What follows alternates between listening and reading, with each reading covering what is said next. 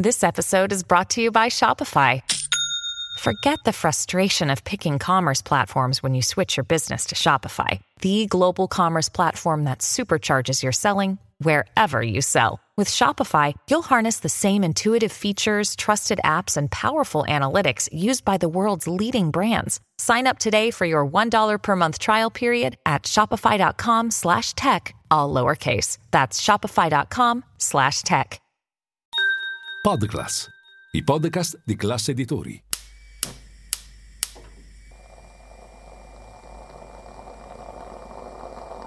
Buongiorno dal gruppo Classe Editori. Io sono Massimo Brugnone. Oggi è martedì 19 settembre e queste sono notizie a colazione, quelle di cui hai bisogno per iniziare al meglio la tua giornata.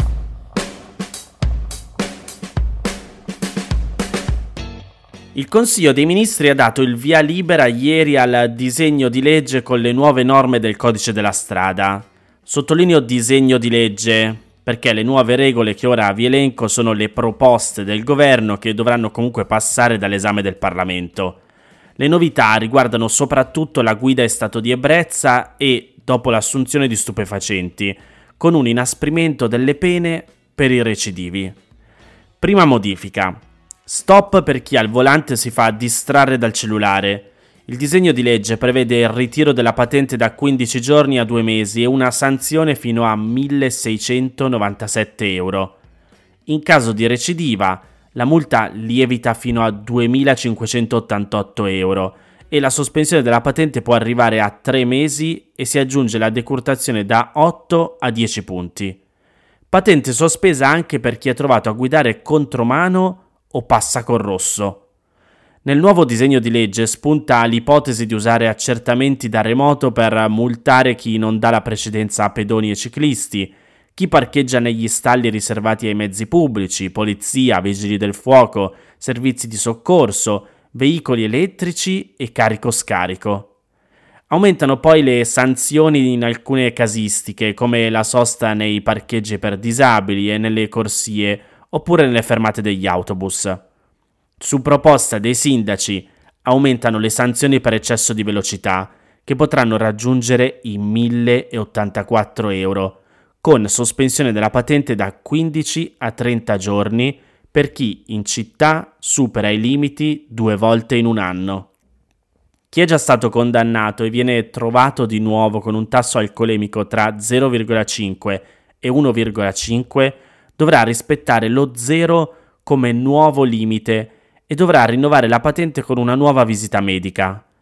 Per lui le pene per guida in stato di ebbrezza sono aumentate di un terzo e gli è proibito circolare senza aver installato sulla sua macchina e a sue spese l'alcolock, il dispositivo che impedisce l'avvio del motore in caso di rilevamento di un tasso alcolemico superiore allo zero.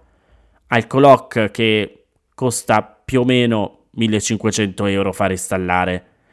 Chi viene trovato alla guida sotto effetto di sostanze stupefacenti non dovrà più necessariamente essere in uno stato di alterazione psicofisica, ma basterà che risulti positivo ai test perché scatti la revoca della patente e la sospensione di tre anni.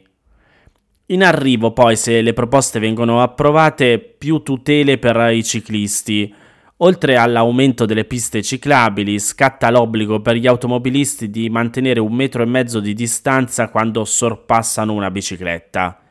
Non ho idea di come faranno a controllare e sanzionare dimostrando il metro e mezzo, però vabbè. Potrebbero cambiare le cose anche per chi possiede un monopattino. Targa, casco e assicurazione saranno obbligatori. Per chi circola senza i documenti necessari la multa oscillerà tra i 100 e i 400 euro, anche se si spera sempre che un giorno la digitalizzazione porti a non dover circolare più con i documenti, ma a poterne verificare l'esistenza online. Diventano obbligatori anche gli indicatori luminosi di svolta e freno, pena una sanzione tra i 200 e gli 800 euro, e i monopattini in sharing dovranno bloccarsi automaticamente quando escono dall'area consentita. Il disegno di legge introdurrà anche maggiori specifiche sulle aree ZTL, norme per la sicurezza dei passaggi a livello ferroviari, regole più severe per la sosta vietata e in omologazione antitruffa per gli autovelox, che non dovranno essere posizionati in punti strategici solo per fare cassa. Per i neopatentati il divieto di guidare supercar salirà da 1 a 3 anni, mentre i minorenni trovati alla guida ubriachi o drogati non potranno prendere la patente fino ai 24 anni.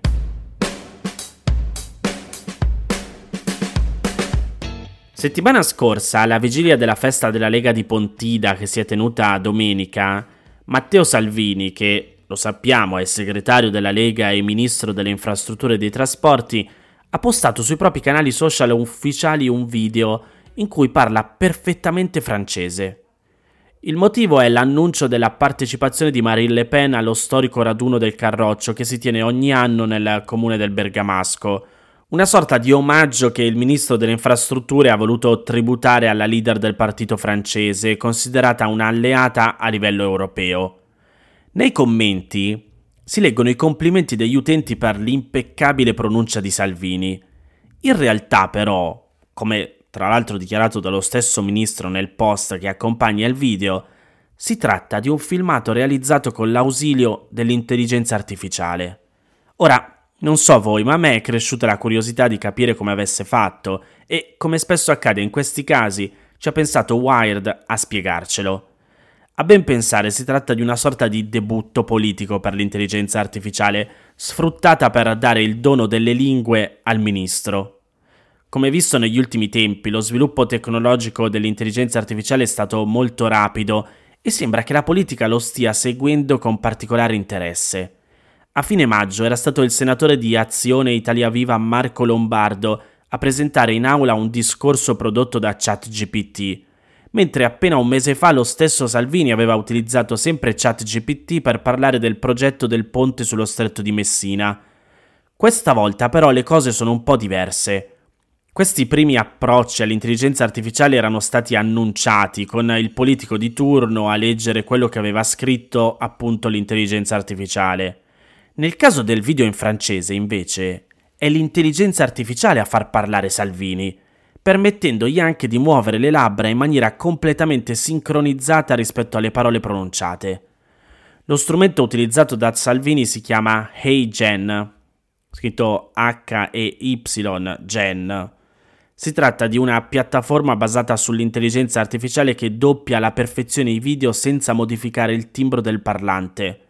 Inoltre, HeyGen è in grado di intervenire sulle immagini per modificare anche il labiale, garantendo così un effetto decisamente realistico. Negli ultimi giorni sono iniziati a circolare diversi video realizzati con questa piattaforma in cui gli utenti mostrano i risultati ottenuti, alcuni anche un po' inquietanti, dal momento che di questo tool relativamente economico se ne può fare anche un uso illecito, attribuendo a una persona parole e pensieri che non ha mai espresso.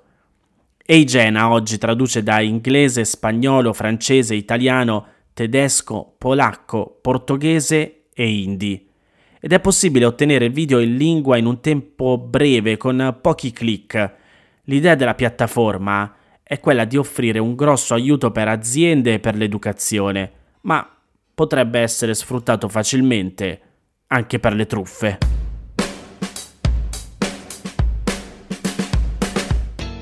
Rimango su un tema tecnologico che però si intreccia con la politica, perché come scrive il Sole 24 ore il lancio dell'iPhone 15 ha portato una grande novità, o meglio, un tanto atteso ritorno al passato, la porta USB-C.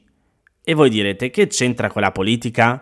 Beh, il fatto è che il colosso americano Apple non ha avuto scelta se non adeguarsi alle direttive dell'Unione Europea, che hanno stabilito una porta di ricarica comune per cellulari, tablet e fotocamere, per la gioia degli utenti di Apple, fino ad oggi costretti a cambiare caricatore in base al modello di dispositivo.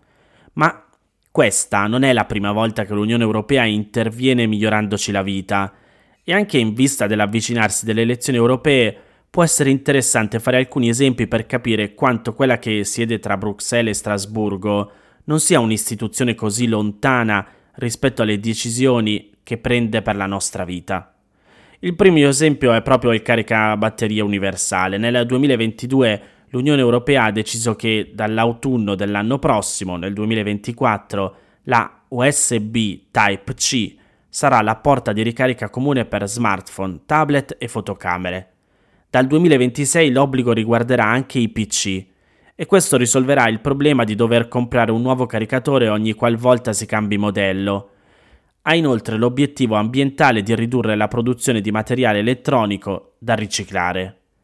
Le nuove norme hanno inoltre stabilito che la velocità di ricarica deve essere armonizzata per i dispositivi che supportano la ricarica rapida, permettendo così di ricaricare la stessa velocità con qualsiasi caricabatterie.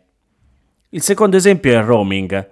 Fino al 2032 sarà in vigore il Roam Like at Home, il sistema che permette di usare la propria tariffa nazionale anche all'estero e questo significa che si può navigare in rete, chiamare e inviare messaggi senza costi aggiuntivi.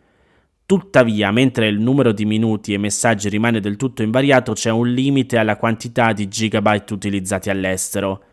Le norme sul roaming, introdotte nel 2017, impongono inoltre agli operatori di fornire informazioni chiare sui servizi che possono avere costi aggiuntivi.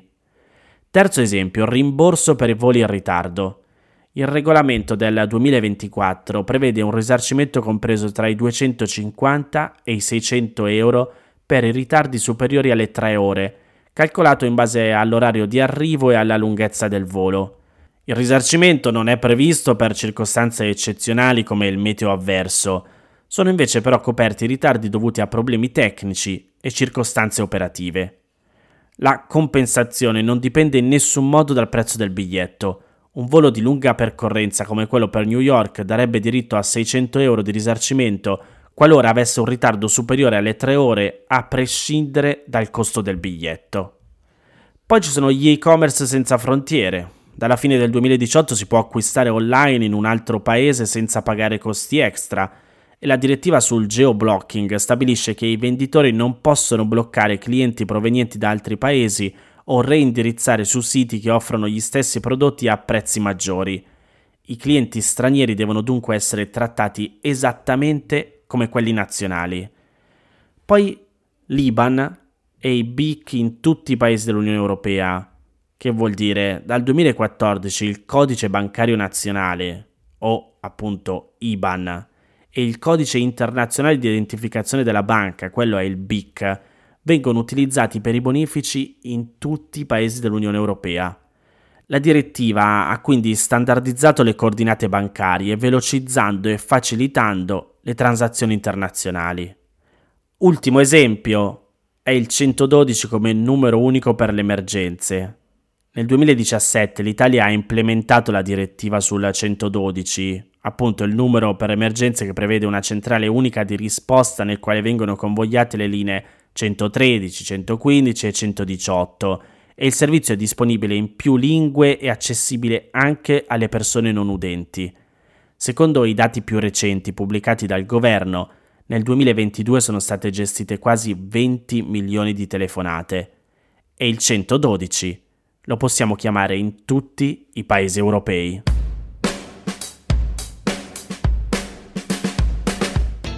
Queste erano le notizie a colazione di oggi. Se volete suggerirmi alcune notizie o mandarmi i vostri commenti su quelle trattate, potete scrivermi all'indirizzo notiziacolazione.it.